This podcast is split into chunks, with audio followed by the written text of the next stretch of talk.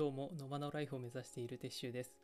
このラジオではプログラミングブログ海外情報など日々学んだことや感じたことをメインメインに、えーラジオ配信しています、えー今回のテーマは情報発信を始めてみて思うことについて話していきたいと思います。自分は、えー今今年の9月頃から、え情報発信することを始めました。具体的な、え具体的な情報発信のツールとしてはブログ、ツイッター、インスタグラムで最後にスタンド FM です。で一つずついろいろちょっと試してみようと思ってて、えー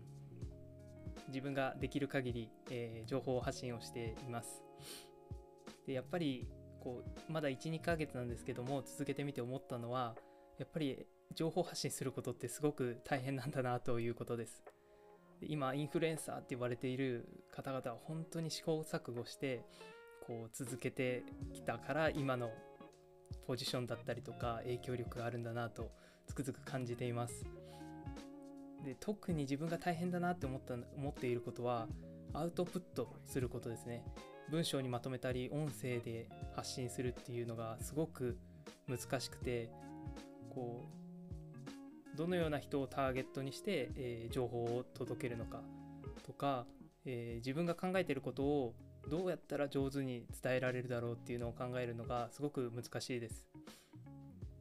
今はもう試行錯誤して自分もいろんな情報を集めてやってみてるんですけど、まあ、なかなか伸びないです。でもやっぱり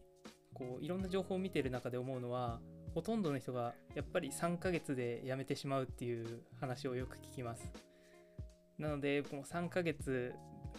できるだけ頑張って続けてそれを1年2年、